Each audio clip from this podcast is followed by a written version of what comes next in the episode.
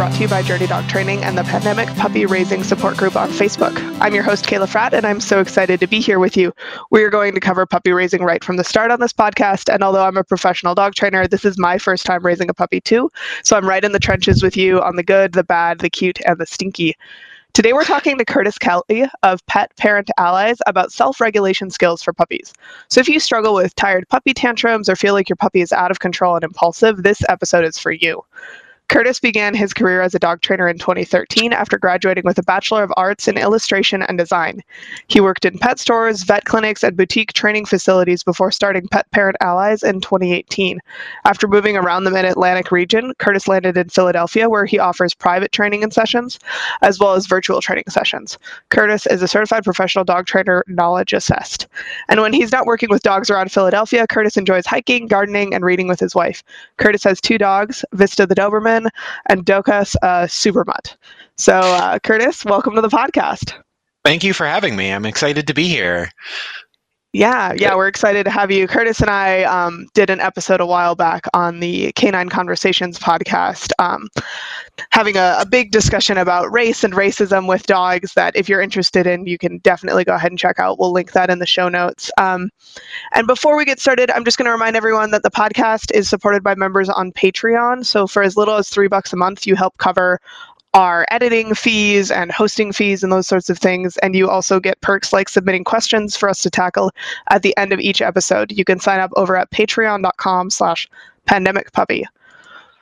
So, Curtis, let's kind of start out talking about what self-regulation might look like or what a lack of self-regulation might look like and then let's we can talk a little bit about why that's hard and important for puppies yeah, absolutely. So, self regulation or the lack thereof, uh, I guess, starting with what uh, like really strong and developed self regulation would look like, would be a dog that can handle uh, like small upsets uh, throughout a day or throughout a course of interacting. Um, so maybe a dog who would like to be rewarded for something they've did uh, and you're asking for a little more from them. Mm-hmm. Um, perhaps you asked for a down and they give you a sit and want to be paid for it accordingly. Mm-hmm. Um, and then on not being given that treat immediately, might uh, just immediately sink into the down of realizing, like, oh, I was actually supposed to do this other thing instead. Um, you might have a bit of mild sneezing. You might have some light like foot taps, and then it's uh, it's essentially over.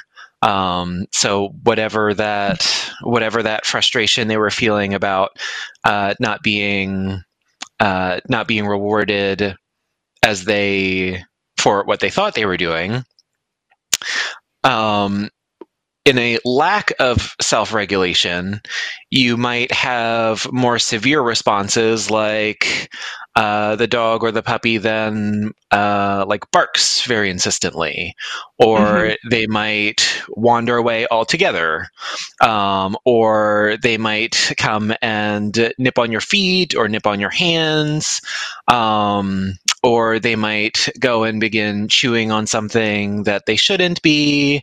Uh, mm-hmm. Just all responses in which um, that what that puppy is feeling kind of uh, it doesn't there's no outlet for it mm-hmm. um, mm-hmm. or or that puppy hasn't learned what what to do with that with that state um, mm-hmm. or or how to navigate through it um, and so it's often uh, puppies who by virtue of being only so many months old in a very confusing and complex world um, just haven't learned that skill yet.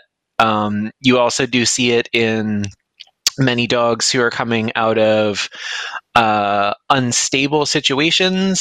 So either were rescued or spent a lot of time in a in an environment they didn't feel they had agency over, um, mm-hmm. and so a lot of those regulating skills can begin to uh, can begin to uh, disappear or uh, begin to decrease as they're as they're in that situation for an extended period of time. Yeah, that definitely makes sense. So uh, you might also see it in puppies, especially for uh, things like touch, where touch mm-hmm. is really wonderful and stimulating. But there are also many puppies who haven't exactly learned how to handle being touched or what touch they like, even. Um, mm-hmm. And so it's common to find puppies who you might be petting them and you brush by their ear or you brush their foot, and then all of a sudden they turn around and start nipping you. Um, or just like, whoa, that's exciting. Like, what is this thing? And mm-hmm. because the tools that they have is essentially their mouth, um, you start getting those little puppy nips. Um, not out of uh, just out of excitement or mm-hmm. or just like yet more yet more kind of stimulation that they haven't exactly learned how to handle or what their response about it should be yet um, mm-hmm. versus having a puppy who is starting to learn to self regulate, um, might move to where they want to be touched um, rather than turning with their mouth, or uh, if they don't want to be touched at all. Um, might simply just get up and move out of arm's reach rather mm-hmm. than turning and pawing at you or nipping at you or many of the responses that are deemed uh, naughty. Um, yeah. Well, and I love I love how much detail you're going into here on some of these more they're not even necessarily subtle signs of lack of self-regulation. You know, being bitten um, by your puppy is very normal, but isn't exactly subtle. But I think a lot of times people think of self-regulation as oh my puppy is able to greet someone without jumping on them and that's a component of it but um, but it's it's a rather big one, and it's also if your puppy. I would argue that if your puppy can't handle, you know, you delaying reinforcement by a couple seconds, um, you know, and that's frustrating or upsetting to your puppy, then there's very little chance that they're going to be able to appropriately greet a very exciting stranger. It's just, it's so much so much harder and thinking about how we can build in some of these self-regulation skills in a small bite-sized way for your puppy um, yeah I, and yeah, uh, meeting meeting friendly strangers is in a is a really exciting, uh, excellent thing, even for a lot of adult dogs um, mm-hmm. who who struggle with doing that with uh, total composure and uh, self-regulation. So I think that's that's an instance where if your puppy hasn't learned some of the some of the foundational levels of uh, being able to regulate themselves, even under situations like delayed reinforcement or just knowing how to handle being touched, uh, like knowing how to exist without cannonballing or mm-hmm. like needing constant stimulation than trying to set them up to uh, maintain themselves and do a perfect sit or uh, be totally well behaved for a super exciting friendly stranger who wants that puppy energy and that puppy attention is going to be setting everybody up so that it's while not impossible uh, for that puppy to be successful, it's certainly more difficult than I think is fair. Um, and it's a it's a skill that it, there's always opportunity to work on, mm-hmm. um, but it's also uh, training emotional states, much like training cues, there's a kind of like the starting language, and then there's all of the advanced things that can be built from it. Um, mm-hmm. But having, I think that's a, I think that's an excellent point.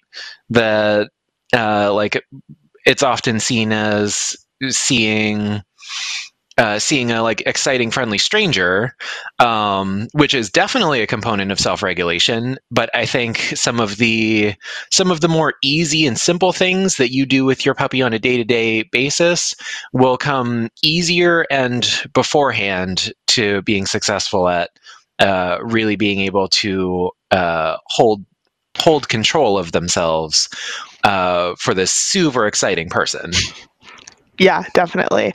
And I know like I mean, my, myself personally, with my puppy, who's um, about 14 and a half week, weeks old as we're recording right now, there are some things that I'm as far as self-regulation goes that I I know I'm going to want to work on eventually but like mm-hmm. right now his greeting behavior with stranger with friendly strangers I'm just not even worrying about because I we haven't done enough groundwork yet to expect him to be able to um, to greet people with four paws on the ground yet. It's just it hasn't been a priority for us. And you know, I know there are other puppies in his kindergarten um, who are better at it than he is, but you know, we've just had our priorities elsewhere.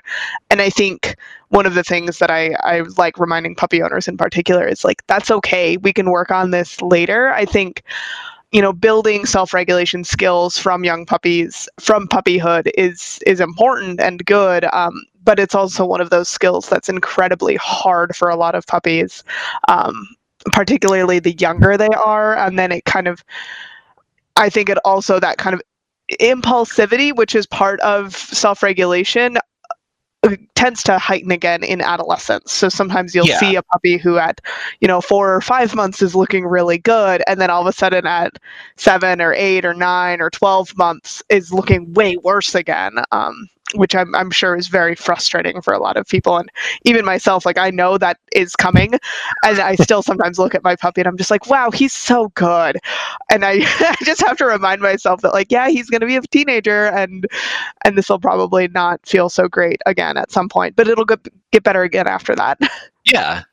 And I, I mean, Vista went through that same thing. She was golden, golden, golden, golden, golden, and then like woke up one day right around six months, and just that flip sw- that flip switched, and she was a teenager all of a sudden, mm-hmm. and like all of the like work on regulating, on like cues, on foundations that we did seemed to just go out the window. But yeah. it's, it's it's just a part of adolescence. yeah, there are a lot of parallels between uh, dog and human uh, development that I think are actually really useful for people. It's just with our dogs, it happens on so much faster of a time scale that I think a lot of times people are I think people sometimes forget about teenagerhood with their puppies um, or with their dogs. They, you know, they kind of go from puppies to adults in people's mind, and they forget about that really impulsive, independent uh, phase that is teenagerhood. yeah, and it just the the speed at which all of it happens in which puppies transition through fear periods through teething like through socialization into adolescence uh, it can all be very jarring where mm-hmm. it, it all seems to happen uh, very very quickly um, and but it just keeping keeping some of the some of the self regulation exercises uh, in mind can help uh, lessen the frustration about adolescence or like running into kind of all of those abrupt uh, chemical shifts that the puppies are experiencing. Mm-hmm. Um, maintaining maintaining some of these exercises throughout can really help uh, feel like it's balancing out the interactions um, better. So you're uh, having less frustrated days or days where. Uh, I, for me with Vista, it was uh, it was difficult sometimes to remember like she's a teenager mm-hmm. this is a mm-hmm. thing that happens and even as a trainer i had days where i was like ah what am i doing wrong like what happened yeah um, but it's all just it's all just a part of the the process yeah and i think one of the things that you know we can all remember is that even though you know you might lay all this groundwork with your puppy and then it might look like it's disappeared at certain phases of teenagerhood it's still worth doing with your puppy because think of how much worse they could be if you yeah. hadn't done that um, and uh, and potentially you know it, it'll come back to them even if they forget at times you know it's it's worth doing so you know i i know a lot of the self-regulation stuff that I've done with Niffler, but you know, the reason we bring guests onto the podcast is to talk about their ideas and their insights. So what are some of the things that either you've done with Vista or that you recommend for your clients or both that you find really helpful for kind of teaching this skill for puppies? Um, so one of the things that I recommend is teaching a cue for give kisses um, and taking treats gently, um, because uh, the mouth and uh, bite inhibition is something that uh, puppies are already have have a lot of trouble with. Um, I just every puppy I have ever met really um, Mhm. has had some moments of being bitey and nippy and just um, I mean a part of it is their face is hurting them uh, like up, up a certain age. So like there's kind of that always to contend with. And I've noticed that it's also one of the first things that tends to go as uh, as puppies start to get excited or upregulated, aroused, whether it's uh, playing with a toy or doing some really really exciting training or seeing their best puppy friend or seeing that exciting stranger uh, the the mouth and the bite um, inhibition is something that really tends to disappear pretty quickly um, on any states of arousal so teaching a give kisses cue um, or to uh, I use a cue for gentle for Mhm. take take this treat with your tongue and not with your teeth at all. And even teaching a basic uh, just gentle cue um, to help them practice uh, awareness of what they're doing with their mouth can really help Mhm. and especially as they're getting excited um, and still uh, and still being able to uh, keep keep some retention of knowledge of what they're doing uh, can be immensely helpful um, Yeah. especially for many of the breeds that uh, tend to uh, tend to nip or mouth as part of their uh, genetic heritage Mhm. um, working dogs, herding dogs, um, dogs who are who have who have a sense for really communicating uh, in that way. Um, so teaching teaching a give kisses or Mhm. a uh, gentle cue I found to be really helpful. Yeah, can I ask how you actually go about teaching that? Uh, I, I've got a couple ideas of how I would do it, but you know, what are a couple basic exercises for getting that going? Yeah, absolutely. For the gentle cue, it's Mhm. mostly about where and how you are holding the treat in your hand.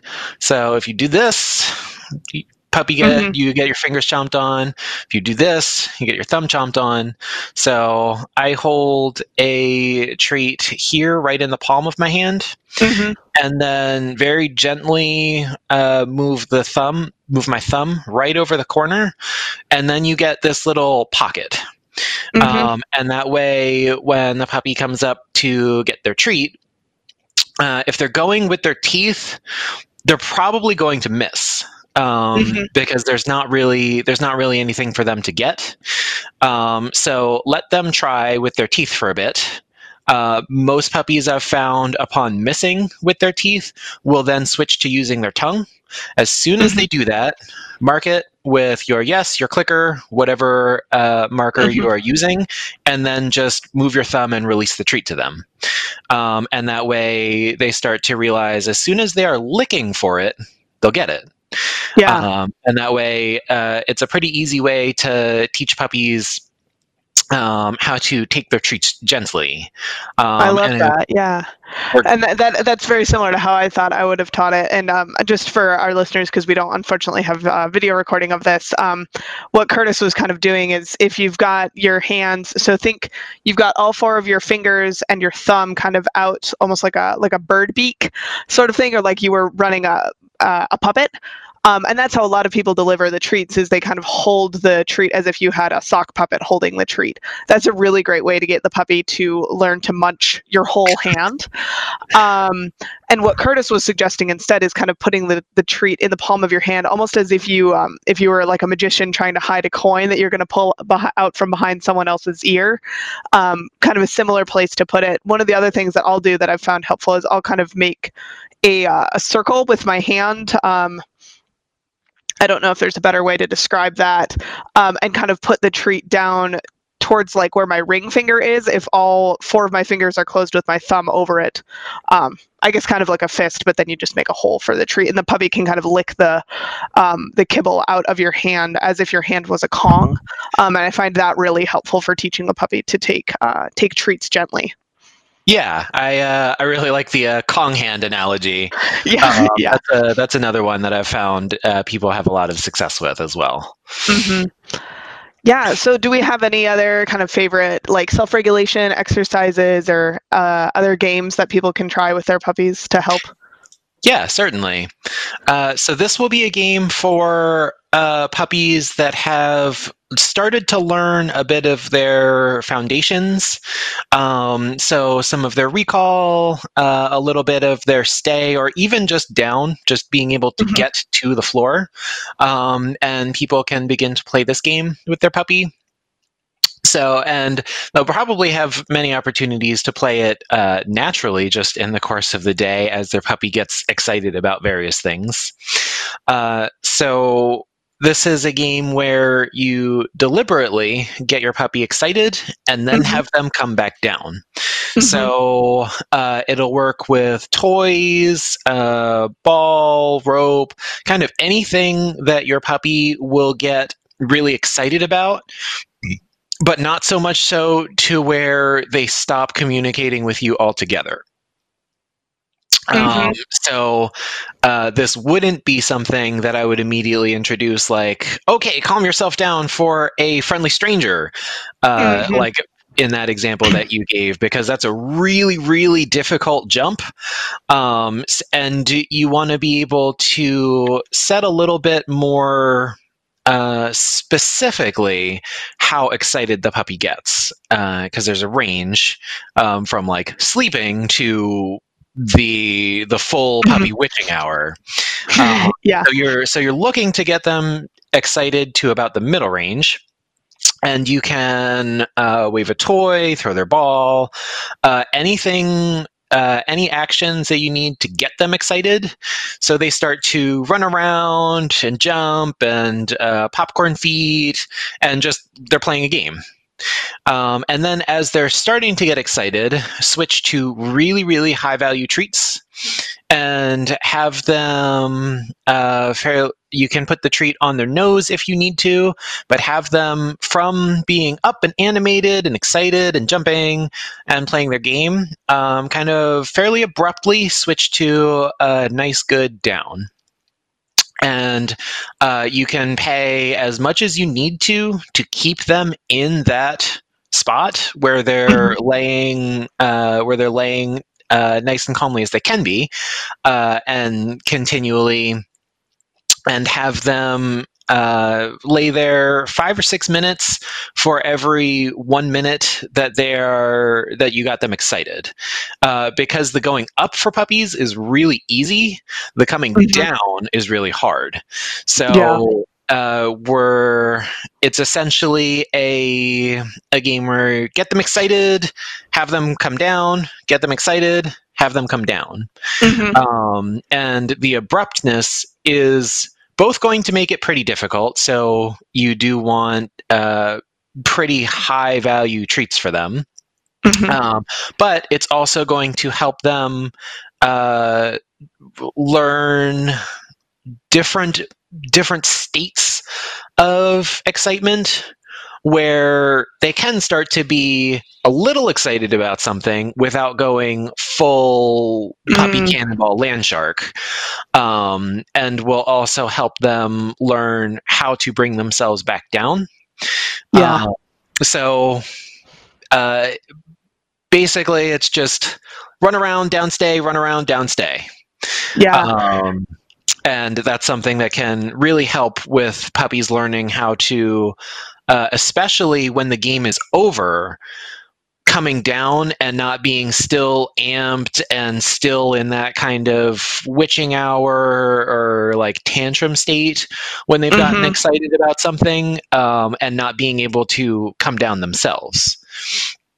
Yeah, that totally makes sense. I know I've played um, some versions of this, and I think I, this this uh, this episode in the show notes is going to have a lot of video. I'll upload a bunch from myself and Niffler just because so much of this is kind of nitty gritty training stuff that I think will benefit from it. But um, with Niffler, I think, you know, some of the first times that I was playing uh, toy games with him, just building in these like micro um, self regulation moments where, you know, we're playing, we're tugging, he's chasing the toy, and then I freeze and if he jumps for the toy the toy you know goes goes somewhere inaccessible it might go higher or might go behind my back.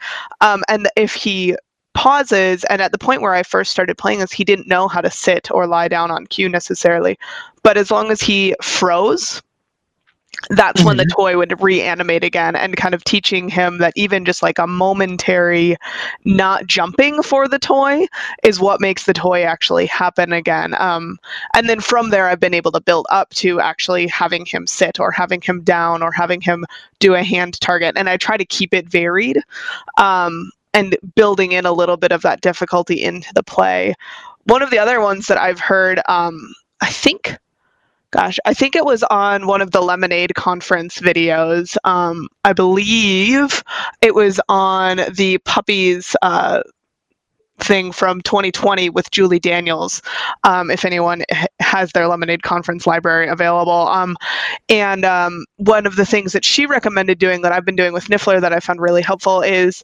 teaching the puppy to kind of go limp in your arms um, rather than struggling and practicing kind of picking your puppy up as soon as your puppy goes limp um, and is kind of comfortable you put the puppy down. And that's a really especially for a puppy where they're small enough that as an adult you might be carrying them around. You know i've got border collies vistas a doberman so we're not carrying our dogs around all that much. Um, but I found it really, really helpful with Niffler of just kind of teaching him that, like, hey, all the squirmy the squirmy stuff doesn't get you down, but being limp does. Um, and he's even been able to kind of play at that. And, you know, while being limp and being relaxed are not necessarily the same thing, it's a step in the right direction. And it's okay um, to reward your dog for faking it until they make it. Um, because, you know, I, and I know border collies are rather notorious for this, but they'll be kind of like lying down with their chin on the ground, like staring at you with these big eyes, where they're like, "I'm relaxing, I'm relaxing," and it's like, okay, not great, but it's better than spinning, barking, biting at you. You know, it's a step in the right direction, um, and I think one of the things that Curtis and I are hinting at here, and you can um, you can jump in if you think that I'm uh, over extrapolating, but one of the big things for self-regulation is doing it in a variety of contexts and in a variety of ways. So it's the broad concept of self-regulation we want to teach not so much just sit or don't jump. It's you know can you go limp in my arms? Can you freeze for a moment while we're playing toys? Can you lie down and relax after eating after playing a game? Can you sit instead of jumping on people? And those are all under the umbrella of self-regulation but you have to be diverse in how you approach it so that your puppy can actually learn the entire concept. Is that yeah. something that you agree with? Yeah, I think that's exactly right, and I I love that idea um, from the Lemonade conference of teaching like here you get to you get to go on the ground again by relaxing or going limp, mm-hmm. and I it's funny that you mentioned the uh, like laying calmly but staring at you with the intense eyes of like i'm relaxing i'm relaxing look at me i'm so relaxed i vista does that all the time mm-hmm. um, one of the it was one of the challenges for teaching her to really settle well because as soon as we go to reward, the reward would then make it super duper exciting and she'd wake herself mm-hmm. back up. Even if she didn't move, you could look on her face and see, like, oh, she was about to get it. She was like going to sleep. And then uh, we like, we gave her that one extra reward, which became like so exciting, and she mm-hmm. uh, like woke back up again. Yeah, um, do you recommend with some of these like longer settle behaviors? And, and and this is not necessarily something that like you're going to get to with your four month old puppy, although well, you might. Um, some. Actually, reducing the reinforcement because the reinforcement or the you know the treats, the rewards can actually snap them out of the, that relaxation state. I think it depends upon the dog. Mm-hmm. For I would err towards uh, stepping back from the reinforcer for more of the higher drive, higher intensity type mm-hmm. of dogs who are really, really looking for interaction or for instructions or just uh, like want a job.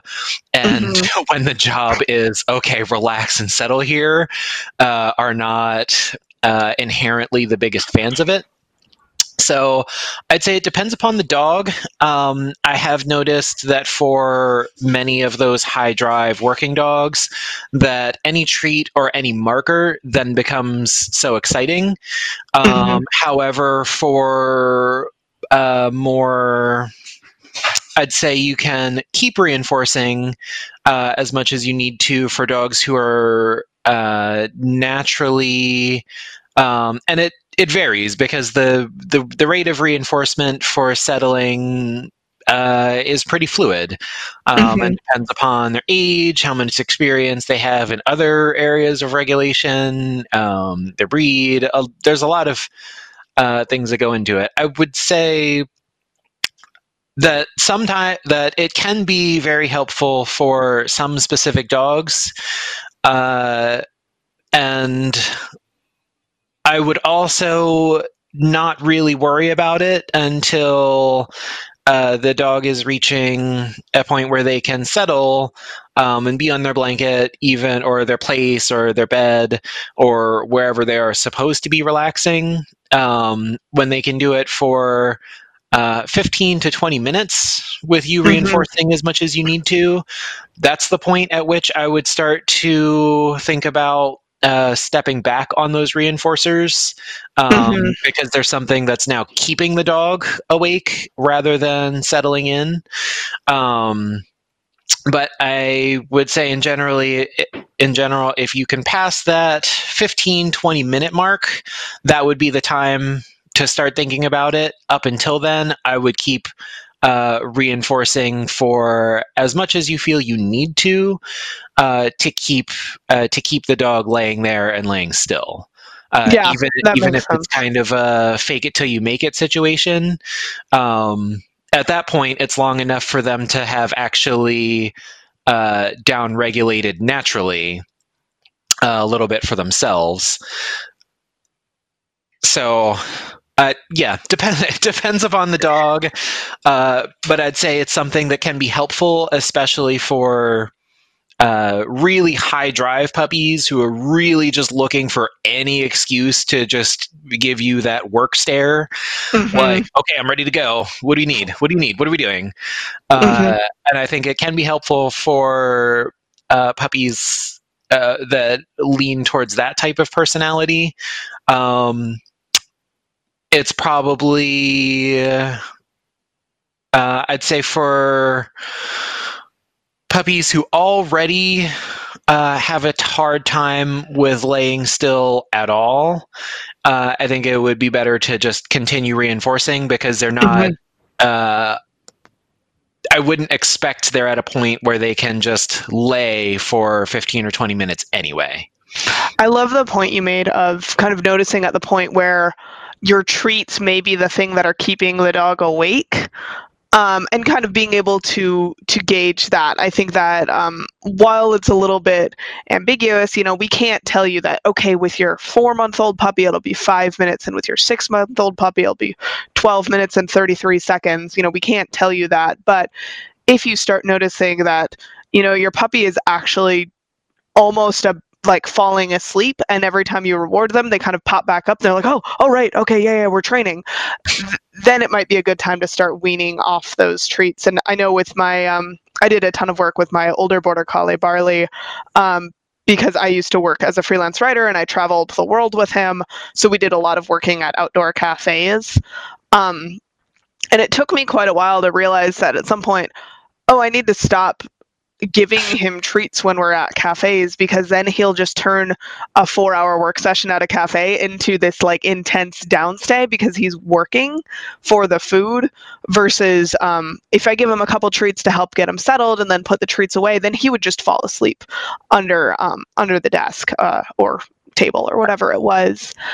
Um, so, kind of on the note of these puppies that struggle a little bit, I want to talk about some things that I think some people might think of as crutches as you're teaching self regulation, but I think are um, all important tools and steps towards um, the process. So, let's talk a little bit. Um, first all making sure that your puppy is in like the right mental physical state for working on self-regulation so you know if i if my puppy um, woke up five minutes ago you know it's 7 a.m and i have a 7.30 a.m uh, call today i'm not likely to be super successful at getting my puppy to settle again because the, of how their natural like energy states are going so can you talk to me a little bit about keeping that in mind, how to work your schedule and your training up. Um, obviously, we do want to get to the point where your dog can just settle whenever, um, but especially with an, a young puppy who is just learning the skill, that's not necessarily um,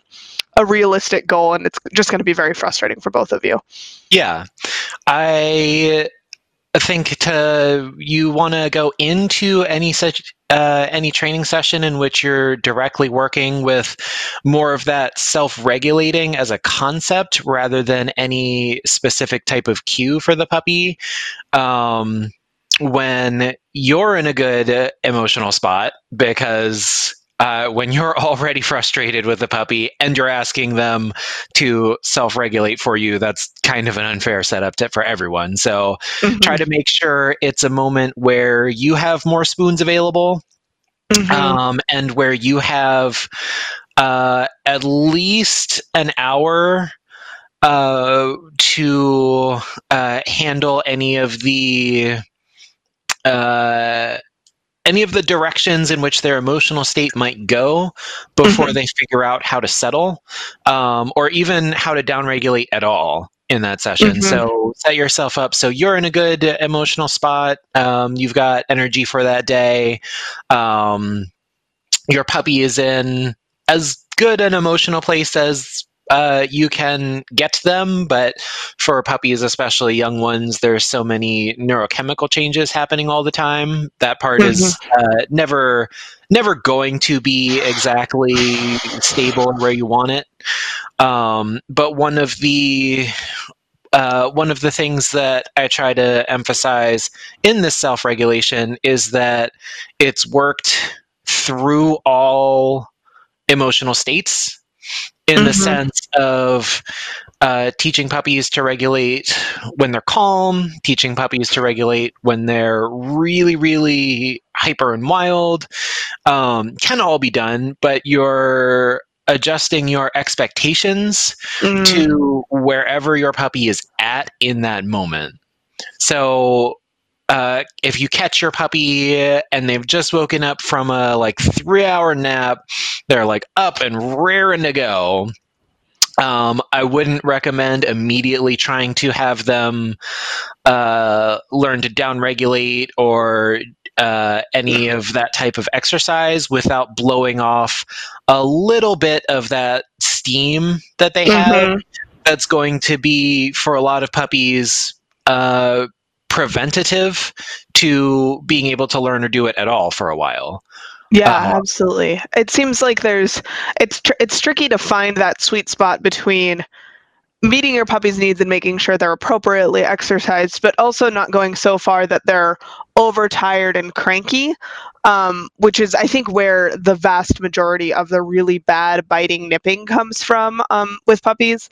Yeah. Not all of it, but I think a ton of it is actually coming from puppies that really need a, a nap and that they get that kind of wild eyed, chompy look going. yeah. Um, and it's hard to recognize. I know, like, so this is the first time, I think, since I've had Niffler, I've had him for just over a month now, that I've had a 9 a.m. appointment. Um, as uh, Curtis and I are recording. So, what I actually did was I woke up at seven o'clock for the first time since I lost my job in November so that I could take the dogs out for a good little walk. I let um, Niffler and Barley had a free play for about a half hour while I prepared for the call. And then by the time I put Niffler away in his pen, he was actually kind of ready for a nap. So, it wasn't really a a concerted self regulation training session, but I was setting up um, his energy levels uh, for success. You know, I made sure that he didn't nap between 7 and 9 a.m. so that by the time Curtis and I were recording, I pretty much knew he was going to conk out. Um, when when we turned on uh, the recorder, and so far I've been right. Um, yeah, and uh, timing is a huge piece of it. Mm-hmm. I think in general, uh, I'm trying to avoid blanket statements uh, because yeah. puppies can be so variable, even at like three and a half, four months. Um, but I would say uh, if you're looking for uh, working on self regulation with your puppy, uh, try to if they're coming into that session full of uh, fire and energy uh, do 10 15 minutes of really really exciting things uh, even if it's just like playing or kind of like freely structured uh, high energy engagement mm-hmm. um, just to uh, just to trim away that part of the energy that they're not really going to be able to control themselves um, and then work self-regulating uh, into the next 10 15 minutes mm-hmm. um, because the emotional and mental uh, energy expenditure of uh, doing any of that self-regulating is going to be uh, just as exhausting if not more than uh, any of the physical exercise mm-hmm. so uh, yeah having uh, if you're going into it with a puppy that's full of fire, uh, 10 minutes, 10, 15 minutes of like free play running around and then shift gears. If you're coming into it when the puppy's already been up for 45 minutes, then you're looking for uh, kind of switch it, like going right into here, the the the self regulating that we're going to do right now is just do some stays for me because that's mm-hmm. I would kind of expect that's about all that they're going to handle before you're going to start running into that uh, more manic puppy land shark temper tantrum area. Yeah, tired puppy. yeah. Yeah, yeah, that makes sense. So one of the other things I kind of wanted to, um, I've got two more things I want to bring up, and then we'll we'll see if we we're getting close to winding down. Is um, kind of the use of confinement or reducing your puppy's choice in the environment as a way to help promote some of that self-regulation. So again, you know, ideally your puppy doesn't have to go into the crate in order to learn to fall asleep. I know I've I've worked with working dogs primarily, but dogs who pretty much could only sleep if you actually fully closed them in a crate. And while that's a workable situation, it can certainly be frustrating at times um, because you just want the dog to learn how to relax when the dog is free and loose. Um, but let's talk a little bit about potentially using confinement um, as a way to help teach your puppy when and how to relax and really more sleep versus um, kind of regulating in interactions. Is that something that you use or recommend? I know I've been using it pretty heavily with Niffler, but yeah, uh, and uh, again, it's a it's a fluid balance that will change um, mm-hmm. dog to dog. When Vista was a puppy, she was one of those puppies who she could not go to sleep anywhere outside of her crate. Mm-hmm. She had, uh, we joked that Vista was the poster child of FOMO. yeah. Um, where like literally any person around, like in the house, moved at all, and she'd be up like, "Oh, we're doing something. Oh okay, oh, oh boy, you, you sipped your coffee. Okay, what are we doing?" And like she she really just could not handle um, being out and like getting herself to fall asleep outside of the crate. So we used a crate for Vista for the first uh, three months or so until she mm-hmm. was mm-hmm. around five uh, five months, and then we got her set up to. Uh, so it takes a little bit of uh, leap of faith um, in transitioning from and I do recommend uh, using a crate, um, at least for the beginning stages of a puppy's life, mm-hmm. because they've only been alive for a few months. Their brains are rewiring themselves every day. You're doing different things every day. Um, even when you're keeping your schedule really, really consistent, you're still having good moments and bad moments. Um, they're already sponges for information. Um, mm-hmm. And puppies are often so sociable and so engaging. It can also be hard for people uh, to say like, "Oh, they settled. Okay, like leave them alone in that corner." Um, yeah. It can be such a natural response to see uh, your puppy finally going to sleep and wanting to like come over and coo and pet on, and pet them and love on them for doing exactly the thing you wanted, but then it's so exciting they wake themselves back up. So I think the crate yeah. is a useful separation of just really giving the puppy a space to uh, to really just. Uh, be to him or herself, um, and a lot of puppies need that.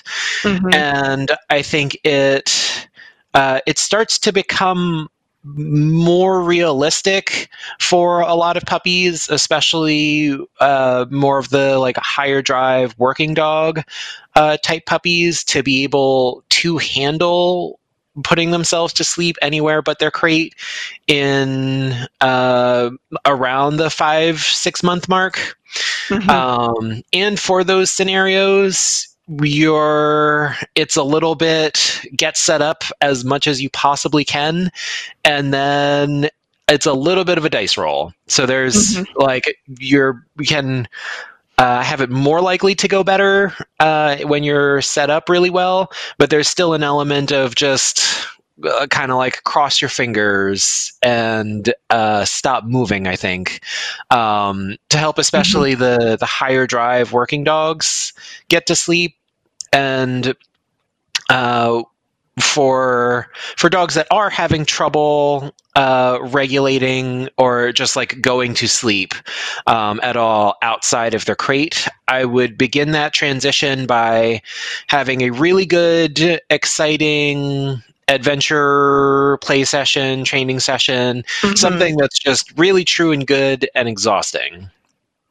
Um, yeah. And if they need, if they're at a point where they need the full separation of going all the way into their crate, and some dogs even need a blanket or like to be totally enclosed before they can do that, um, start with inviting them to go in and leaving the door open.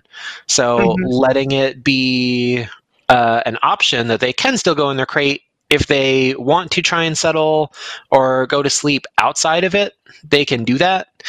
And but also setting up so that there's a fairly clear divide between whatever exciting activity was happening and okay, now it's time for a nap. Mm-hmm. Um, so uh, it could be if you're playing with a toy, uh, like that toy gets exchanged for a couple uh, treats maybe lower value so the treats themselves mm-hmm. aren't exciting again um, gets changed exchanged for a couple treats and then goes away and then you're uh, calmly sitting and just uh, even there's a there's even a sense in which you can be on your phone or be on your computer mm-hmm. but not be um, where you're kind of acting uh, disengaged yeah. for the sake of the puppy. Um, it, some dogs uh, some dogs can also benefit from like really exciting play session make sure there's a distinctive end and then you step out of the house for uh, even just a few moments um, mm-hmm. Some puppies can benefit from that just because you being their entire lives is makes you by default just so exciting. Um, and this was something that we ran into with Vista that just mm-hmm. being around us was just immensely exciting. Um, and uh, another part of it is a sense of uh, patiently impatiently waiting Mm-hmm. where as your puppy is getting near the stages where they can settle and go to sleep themselves outside of a crate or in kind of a next area of next area of freedom um, maybe like enclosed somewhere but not all the way into their crate Mhm. um, kind of uh, waiting and outlasting some of the last throes of like, no, really, I'm I'm so awake. I'm ready to tug. I'm definitely not falling asleep. And uh, like if you've just been playing or like training for an hour and a half, that's clearly not true. Mhm. Um, so there's a certain sense in which also puppies can be helped by uh, committing to uh, committing to outwaiting for them to Mhm. tire out and fall asleep. Yeah, Um, I love that that point. And and you know, and I think like one of the things that we've both been saying repeatedly, but you know, is making sure that the puppy's needs are met and that we're syncing up with their natural energy cycles. Um but still, you know, there you can expect some fussing. When I first brought Niffler home, um, he he did not like um, being in his crate. He did not like having to go to sleep. He um, he uh, he was pretty vocal about it, and um, yeah, we had to do some waiting it out. Um, you know, and I set up his crate is inside of a pen. Um, so he had the option to come out and drink water or play with himself a little bit if he wanted. Um, and if he really wants to, you know, take a toy and run around by himself with it until he falls asleep, I'm okay with him kind of doing that as a way to get out those last chompy bits of energy. Um, but then I've also done things like putting my older dog away in a crate and leaving the puppy loose because um, they have a hard time down regulating around each other still. My older dog will often play until he's annoyed and then eventually will bite the puppy in the head. Um, you know gently you know it's it's it's it's appropriate. I'm fine with it but it's not really the best pattern for them to get into. So you know there will be times where and i try to switch off which which dog gets put away a lot of times it is niffler getting put into his pen giving him a chew letting him fall asleep but sometimes because I do want Niffler to eventually learn to fall asleep outside of his crate and pen, I actually put Barley away. Mhm. Um, I've also used tethers a couple times as ways, you know, intermediate ways to help reduce the puppy's ability to make trouble, um, but still generalize that settle sleeping behavior to new places. And then the last thing that I wanted to bring up as we're kind of winding down here are um, you know the the role of chews and pacifiers stuffed kongs in helping a puppy um, again particularly when we're talking about the stage where the puppy is potentially overly tired or is winding towards a nap but the puppy uh you know and we're anthropomorphizing here but the puppy doesn't want to admit it or refuses to acknowledge it. Um I know I find those incredibly helpful, and especially because they reduce the human interaction. Um, so, you know, things like a bully stick, um, a trachea, or, you know, a frozen stuffed Kong, or for a lot of puppies, actually, I've found with Niffler, if I freeze Kongs, they're too hard for him and he gets frustrated with them. Um, so I actually don't freeze them for him yet. But yeah, so do you have any thoughts about how how to best use those and when they might be helpful versus maybe there there might be times where they're not helpful for teaching that self-regulation skill?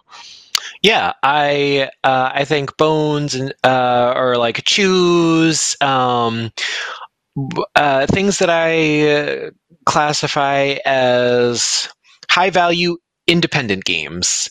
Mm-hmm. Um, I think are immensely helpful in getting dogs to uh, settle, to come down as a in between state to being up and running around or active, and to actually going to sleep. I think a lot of puppies need that, uh, and I.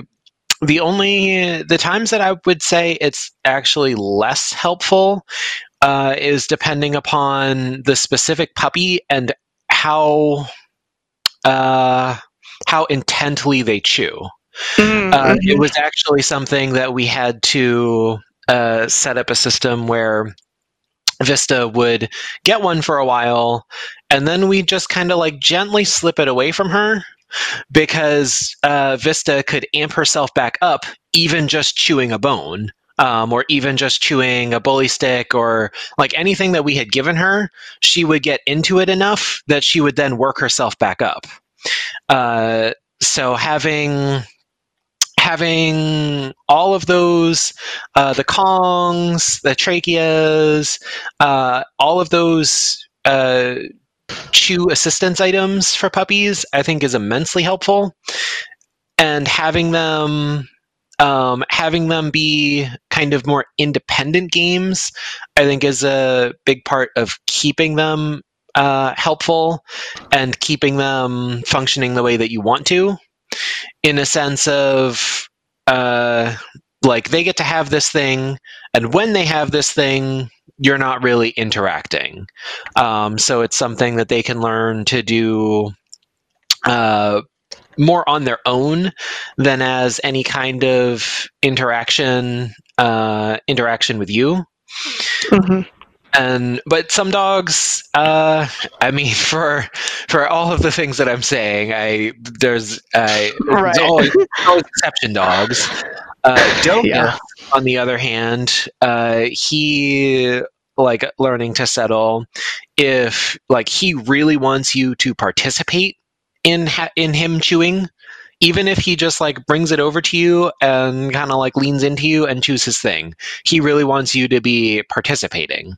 So for Doka, oh, it was more of a matter of just if you sit there for 10 minutes, then he'll chew his thing and then pass out. Um, for Vista, independent of whether we were interacting or not, she could chew and chew and chew and chew and chew and then uh, wake herself back up in just getting more uh, intent on chewing. Mm-hmm. So uh, it varies for every dog. I would, uh, generally speaking, highly recommend uh, the use of those items as a as a general calming aid. Um, and what exactly what is going to be most helpful depends kind of on the puppy in question. Mm-hmm. But I think, especially if they're set up to where uh, they essentially signify whether they're in the crate, whether they happen uh, in the crate, like they only happen in the crate, like Kongs only happen when they're in the crate, or when they happen uh, out of the crate in the living room or tethered wherever um, that as a general that as a general device uh, the goal is that they signal like okay you're calming yourself down now yeah so yeah. i would then not uh, give a Kong or a trachea or any of those things when the puppy is first waking up um, mm-hmm. as a as a method of like, wait, wait, don't be awake yet. You chew this thing instead. Go back to sleep. It's not. Uh, I don't think it's really going to work in that scenario. No, you're fighting an uphill battle there. yeah, yeah, that that makes a lot of sense. Um, do you have anything you want to add about self regulation or settling or anything um, that we didn't get to talk about yet, both before we wind out? Uh, I could honestly go on about this for ages. I think the most important thing is just adjust your expectations and meet your puppy where they're at. Um, as yeah. you've said several times, it's uh, it's not so much a specific cue like a sit or a down, so much as can you regulate around new people? Can you regulate when we're doing something exciting? Can you regulate when we're hanging out? Can you? It's a it's an all encompassing a more emotional state than anything else. So uh, just aim for aim for success. Be forgiving with yourself uh, and mm-hmm. your puppy if you don't feel like it was an A plus for any given moment, and adjust your expectations to where they're coming to you in that in that moment.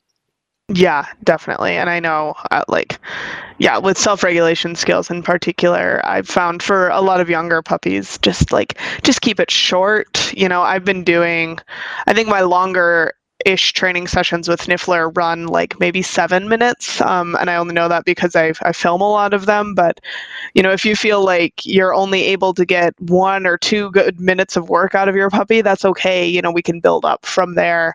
Um, and you know you can build in a walk and then play and then a little bit of training and then a bit more walking and then a bit of training and you know layer a little bit of training into your activities with your puppy as much as possible is going to be a great way to help um, get this going and work with your puppy's uber short attention span um, yes absolutely so Cool. Well, um, so Curtis, where can people find you online? Um, we actually don't have any Patreon questions today. Um, uh, so you can find me on Instagram at pet parent education underscore CPDTKA, on Facebook as Pet Parent Allies, or at petparentallies.com.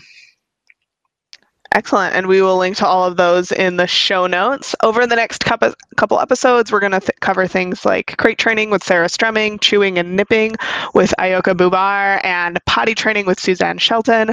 Um, we're really, really excited about all of that. And if you guys need extra help, um, you can check out the Puppy Raising Blueprint course, which you can find at journeydogtraining.com slash blueprint. In the course, I guide you through everything from common problem behaviors that we cover in this podcast, but a little bit more in depth and with video support all the way up to things like the humane hierarchy of dog training. It's always available on a self-study basis at journeydogtraining.com slash blueprint. Um, thank you guys so much for listening. So make sure you guys subscribe, review, consider su- supporting the podcast um, and getting more information and assistance by joining our Patreon at patreon.com slash pandemic puppy. You can always sign up for the free pandemic puppy raising support group over on Facebook and um, uh, get a lot of amazing help there as well. So we've got tons of free help for you guys, as well as some paid courses if you want to support us further. Um, we look forward to talking to you again next week. Thank you very much for having me. It was great to be here.